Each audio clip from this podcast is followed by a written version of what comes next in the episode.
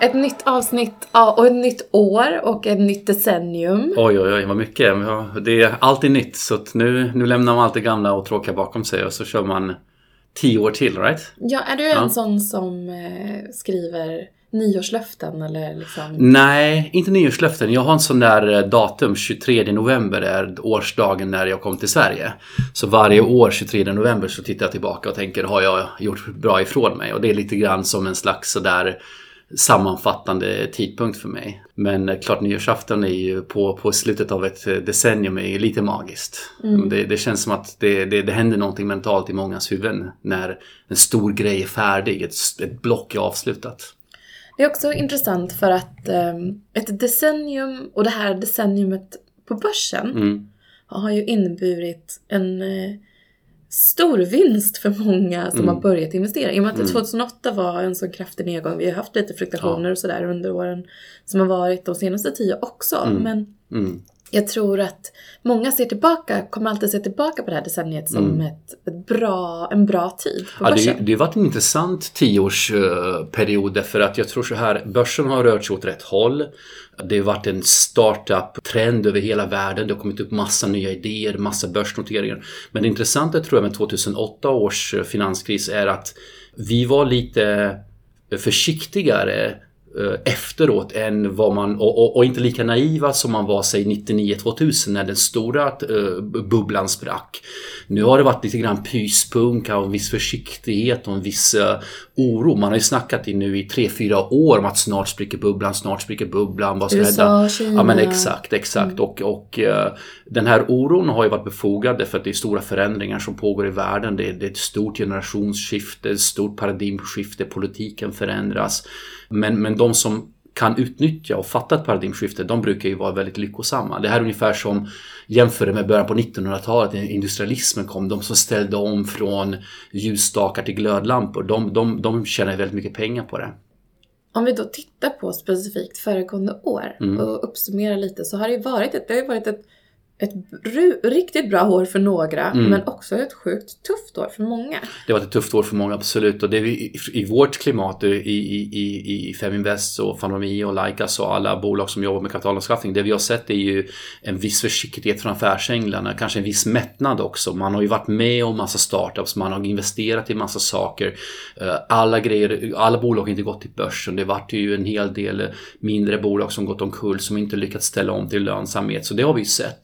Men det intressanta är också att det är olika från land till land. Tittar du på Centraleuropa till exempel, där är de i den första startup-cykeln, där är ju hypen enorm när det gäller startups. Tittar du på Asien till exempel, där är också så här första startup-cykeln, folk är jättepeppade inför varenda app som lanseras. Medan i Sverige är vi lite mätta, vi har hört det mesta, vi har sett massa appar, vi har kanske investerat i mycket grejer. Så man är inte lika förväntansfull, förhoppningsfull inför att den här investeringen ska bli den expecting. Man vill ha mer traction innan man går in och se, och mycket mer fokus på entreprenören nu för tiden, att så här, kan du ta det här bolaget till det du säger att du vill göra? Exakt. Och det är helt rätt, för att jag tror idéer finns det många av. Execution är ju allt, och det finns till och med ett ordspråk som säger att om du har en bra idé, då har ju 100 pers till fått samma idé just nu. Om du har fått en briljant idé, då är det 1000 pers som fått samma idé just nu. Så allt är ju execution. Tittar du på till exempel Spotify var inte den första streamingtjänsten. Facebook var inte det första sociala nätverket. Google var inte det första sökmotorn, utan allt handlar om att execution, positionering och uthållighet. De flesta går ju omkull därför de inte har uthållighet. Tittar du på varenda successstory, ta Apple till exempel. Apple var ju på dekis på 80-talet. Nu är det världens största bolag. Ta Amazon. Jeff Bezos. Du vet att Jeff Bezos var i Sverige och raggade pengar för inte så länge sedan. Och ingen ville investera i Sverige för de trodde inte på honom för att han var så himla tråkig. Det finns till och med, nu ska inte jag säga några namn här, men det var någon som bjöd in han till en konferens i Sverige och sa, men jag förstår varför inte Jeff Bezos får pengar till Amazon, för att han är så jävla tråkig. Men tänk om man hade investerat 50 000 spänn då, eller 50 000 dollar kanske då hade man varit dollarmiljardär idag. För att i det som jag såg, vi ska ju prata lite onoterat. Du är ju vd för Fannabami som jobbar med onoterade bolag och kapitalanskaffning och tillväxt för dem. Och om man då tittar på, för att det som är intressant som en investerare är ju liksom, okej, vad händer med onoterade bolag efter ett tag? Och det kommer de göra om någon form av exit. Och där så rapporterade Financial Times att 2019 så gjordes 1237 börsnoteringar globalt. Och det är det lägsta. Hur sa du? 1300? 1237. Wow, ja. Och det är faktiskt det lägsta de sista 3 åren. För 2 år sedan drygt. Eller alltså, ja, det var ju ett fantastiskt år. Sen så har det ju liksom sakta men säkert backat igen. Vi i Sverige ligger ju högt ändå när det kommer till antalet noteringar. Men jag vet att även i Sverige så hade vi mycket färre noteringar förra året. Och 2019 prägdes ju väldigt mycket av tech-kraschen 2018. Slutet på hösten där 2018 när alla stora bolag helt plötsligt föll enormt på börsen. Jag tror Spotify gick ner från 190 kronor per aktie ner till nästan 100. Nästan en halvering. Och samma sak med Amazon och Google. Alla föll ju. Och då var det skitsvårt att notera sig i Sverige efter en sån där backlash. Så vi märkte till exempel, jag tror de första noteringarna i Sverige började någon gång i mars, april, maj. Sen var det ganska stort tryck på slutet på året. Men klart 2018 och 2017 var det stor volym på noteringarna. Och då gick det också väldigt bra. De flesta noteringar gick väldigt bra på introduktionsdagen. Nu har vi sett omvänt istället. Vi har sett Uber, Slack, Fannabami, Lyft, massa bolag som Pinterest som inte liksom gått så raketfart uppåt efter noteringen utan ja, WeWork som inte ens kom till skott. Ja. Och det är lite så här, vi ser fortfarande att alltså, om man kollar på techsektorn i USA exempelvis, så är det den som driver på och har den högsta tillväxten på börsen för 2019. Men samtidigt så ser vi att de här enskilda profilerande bolagen, några av dem som du nämnde nu, har haft det väldigt tufft. Ja. Alltså de har en dubbel utmaning. Ena stunden vill investerarna att de ska växa till bekostnad av allt. Sen när de slutar börja växa och börja tänka på profitability och intjäning och att gå med vinst. Vissa investerare vill ju ha det. Man vill ju se att man kan tjäna pengar. Men då straffas de av börsen därför att då tror de att tillväxten hämmas. Historiskt sett har det varit väldigt svårt att både satsa på tillväxt, gasa och samtidigt bromsa och fokusera på affären. Några lyckas ju med det, några lyckas växa och fokusera på lönsamhet, men det är oerhört ovanligt. Och just i techsektorn så finns det ju en mentalitet där man hela tiden vill se användartal som växer, exponeringen mot nya geografier och man fattar inte att sånt kostar. Ta till exempel Klarna nu. Klarna är ju inte noterat, de kommer bli noterade inom 1-2 år kanske om de inte blir uppköpta om några innan dess. Men deras USA-satsning har ju kostat 1 miljard snart tror jag.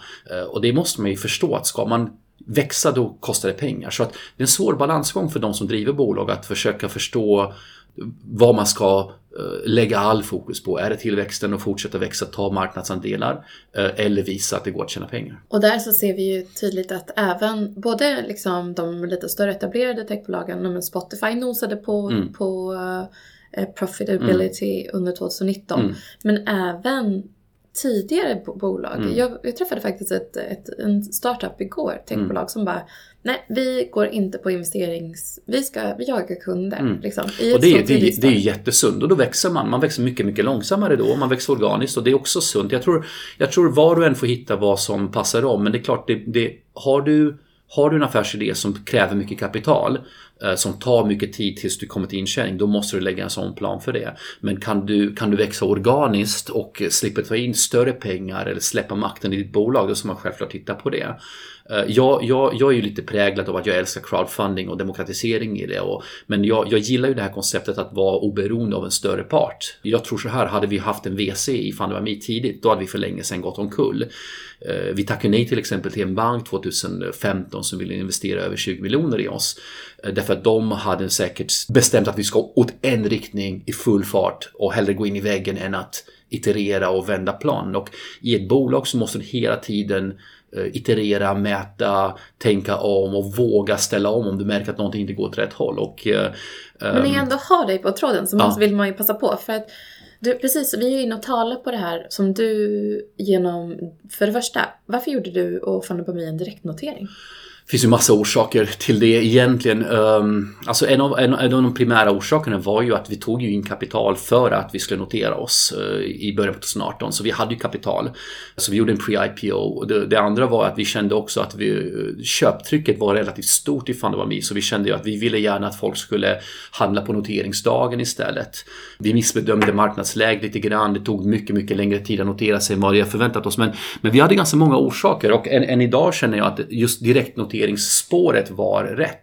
Vi borde gjort några saker annorlunda och vi kanske borde notera... Spotify gjorde ju, när vi nämnde ett par gånger, gjorde också en direktnotering. Ja, många börjat göra det och sen klart det är oerhört kostsamt att inte göra en direktnotering. Jag menar, först av allt så, du måste ha i åtanke ett antal faktorer. Det är att om du noterar det, du vet ju aldrig när du noterar det. Det är väldigt svårt att lägga en plan. Tar du in pengar, då måste du lyckas med kapitalanskaffningen först för att sen också lyckas med noteringen, för att sen lyckas också med marknadsföring. Så du får ju väldigt många olika fokusområden. Direktnoteringar är att föredra om du har kapital i kassan och också om du vill ha ett stort tryck vid noteringen. För annars mättar du det trycket innan noteringen. Då är risken stor att väldigt många säljer vid noteringen.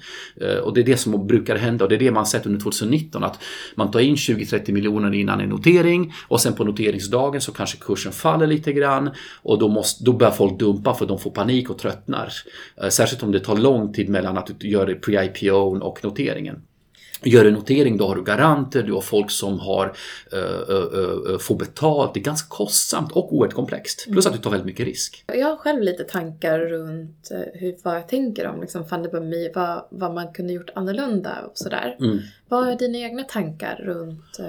Jag tror så här att alla är jätteduktiga på att vara efterkloka, inklusive jag. Och hade man haft facit, då hade man gjort allt annorlunda i sitt liv. Jag menar, man hade bott någon annanstans, kanske inte gjort sina tonårsmisstag. Jag tror så här, det enda man kan göra är att titta på historien, lära sig av det och sen blicka framåt. För framåt har man 100% kontroll. Vi fattade de besluten vi fattade baserat på den datan och den tajmingen vi hade då. Sen har att världen förändras väldigt snabbt eller villkoren förändras eller förutsättningarna förändras. Sånt kan man inte riktigt se. Jag brukar alltid ha tre nävar uppe. Den ena höger näven är the knowns. Du kan planera för det du vet. Du kan också ta höjd för the unknowns, alltså det du inte vet. Du kan ungefär ta höjd. Den största utmaningen är att planera för the unknown unknowns, alltså sånt som man inte ens kan räkna ut. Vad händer om XYZ händer? Timing är oftast allt. Jag menar, du kan göra världens bästa noteringsplan. Ta WeWorks. Jag tror det är 1 miljard som har försvunnit i ren planering där de har anlitat de absolut smartaste människorna i världen och absolut största firmorna och ändå går det baklänges. Så jag menar... Ja, Softbank har ju också haft ett tufft år. Exakt. Mm. Men Softbank, du vet, folk glömmer bort att Softbank har ett 100-årsperspektiv. Alla anställda, alla ägare och hela ledningen där tänker på ett 100-årsplan. Och då är en liten hicka inte i hela världen. Jag önskar att fler bolag hade 100-årsplaner. Då skulle man ta bort makten från centralfigurer. Man skulle ta ett större ansvar för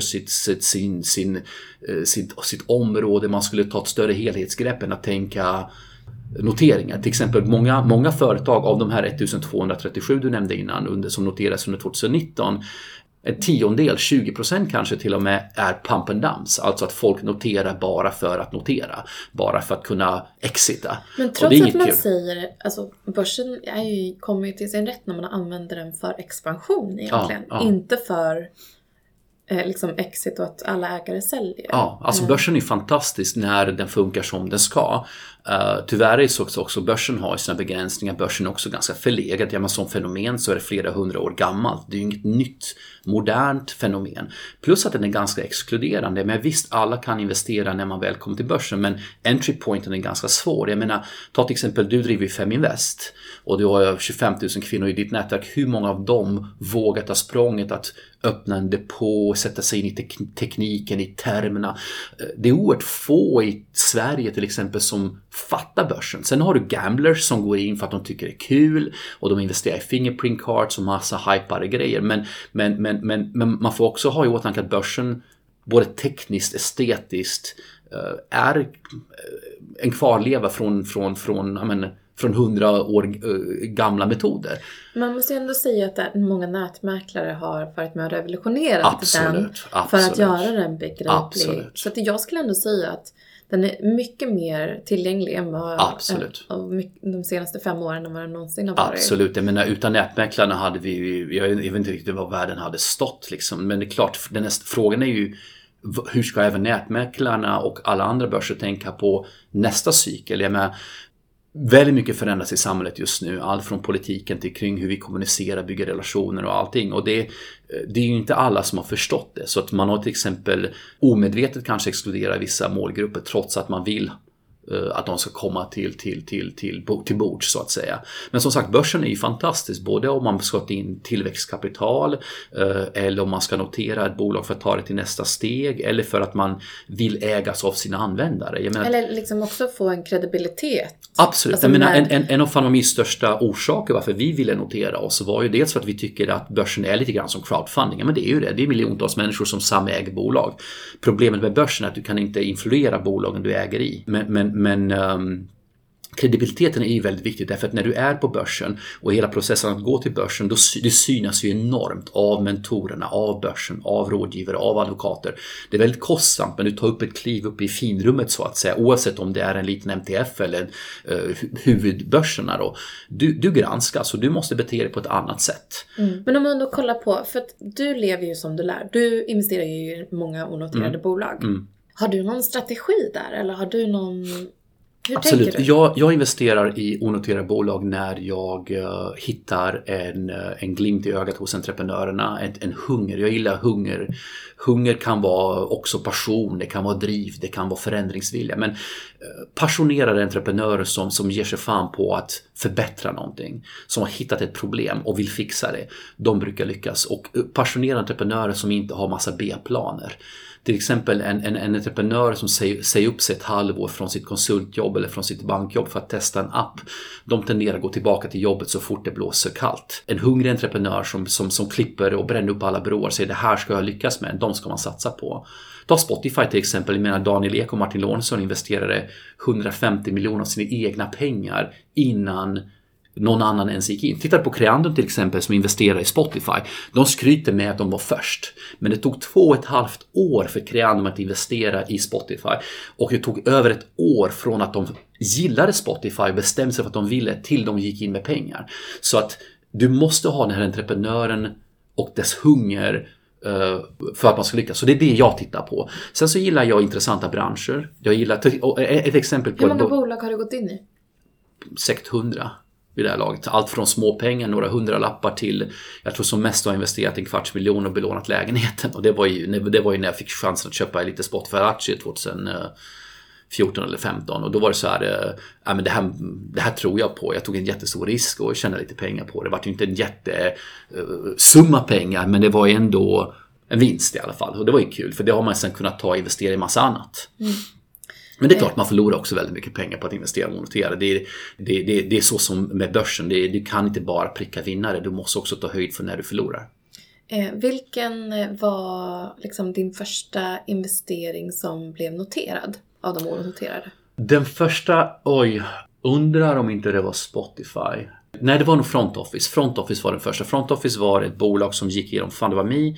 Jag köpte in mig på pre-IPO där och det blev noterat. Och det var så häftigt att se processen, att se sina aktier först icke-existerande, sen gråa i depån därför att, och sen helt plötsligt på noteringsdagen så kunde man börja trada och så såg man kursen gå upp och ner. Front Office jobbar ju med företagsrekonstruktioner. Ja, inte längre. Det gjorde de sen... då. Ja, exakt. Inte längre. Nu jobbar de med fintech-investeringar. De har investerat ibland i Quickbit och lite sådana saker. Men då var det företagsrekonstruktioner och investeringar. Mm. Det är nog 4 år sedan, nu 5 år sedan kanske. Och gjorde väl ändå det var ganska framgångsrikt i förhållande till branschen. Det gick ju väldigt bra. Ja, absolut.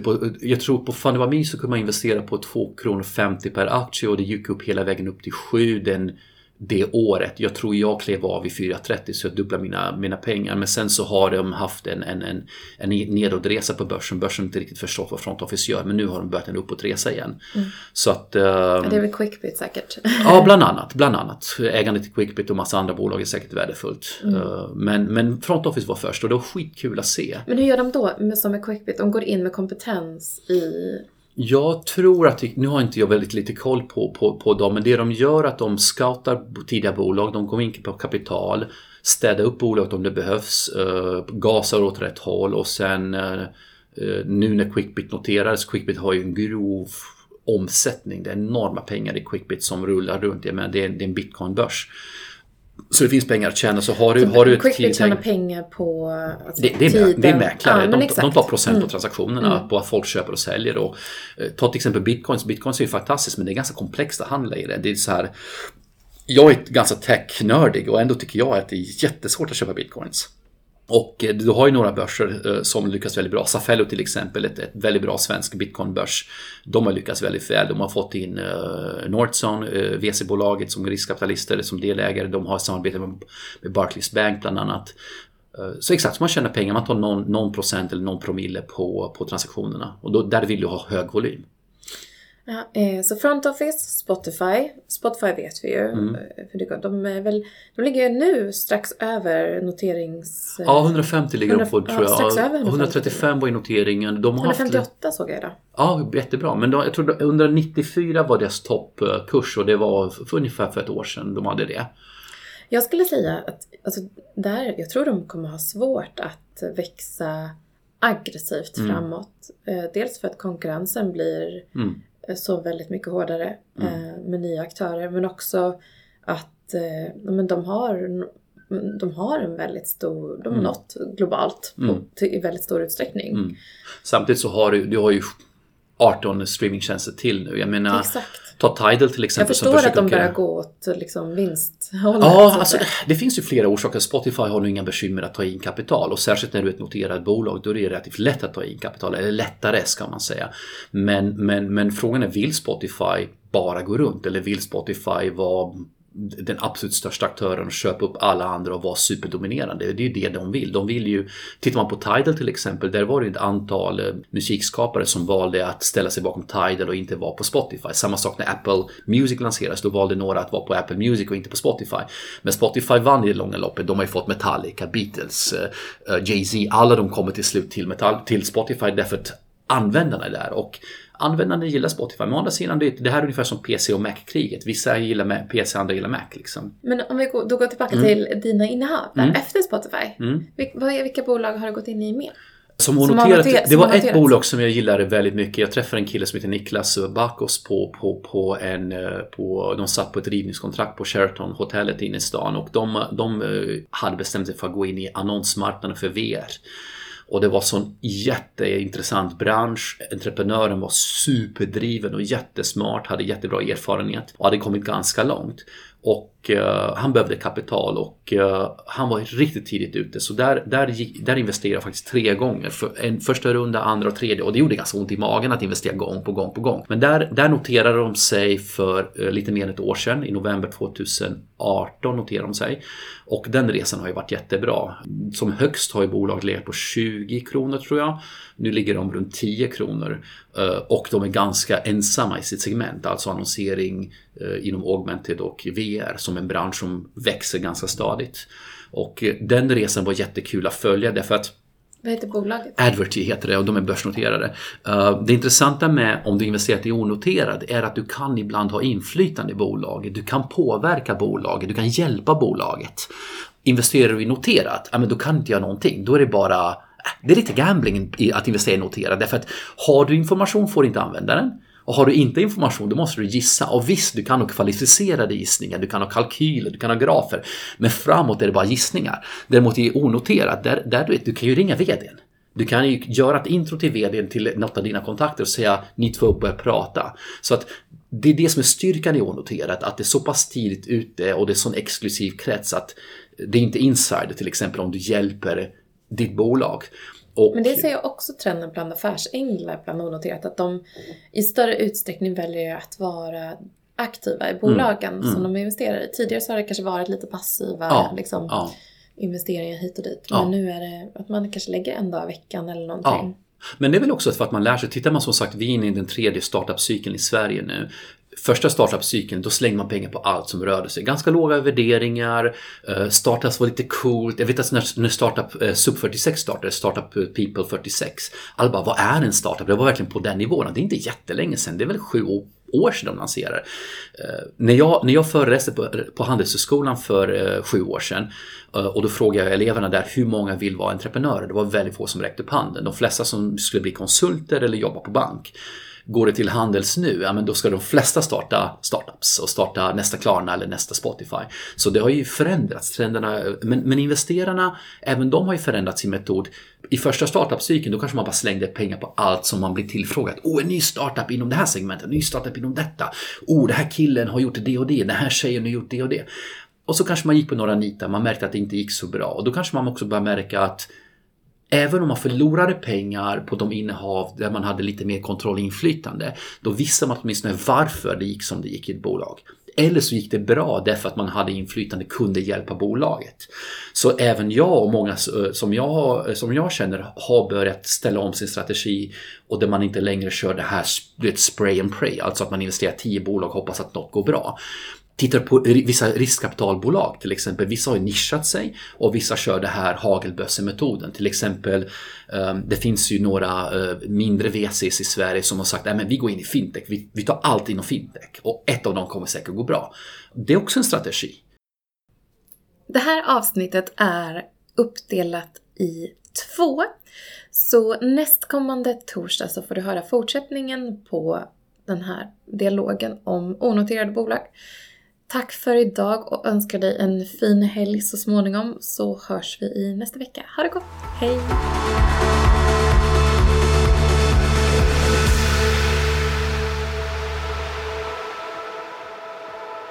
Feminvest är Sveriges största investerarnätverk för tjejer. Vi vill att allt fler ska våga äga och förvalta. Och hur gör vi då detta? Jo, vi vill inspirera, utbilda och utmana runt ägande, investeringar och entreprenörskap. Följ Feminvest på våra kanaler, Facebook, Instagram, YouTube. Varje vecka så kommer vi även ut med en podd. Och du kan ju självklart även följa nyheterna som publiceras på feminvest.nu. Det är bara att söka på Feminvest på samtliga kanaler så hittar du till oss.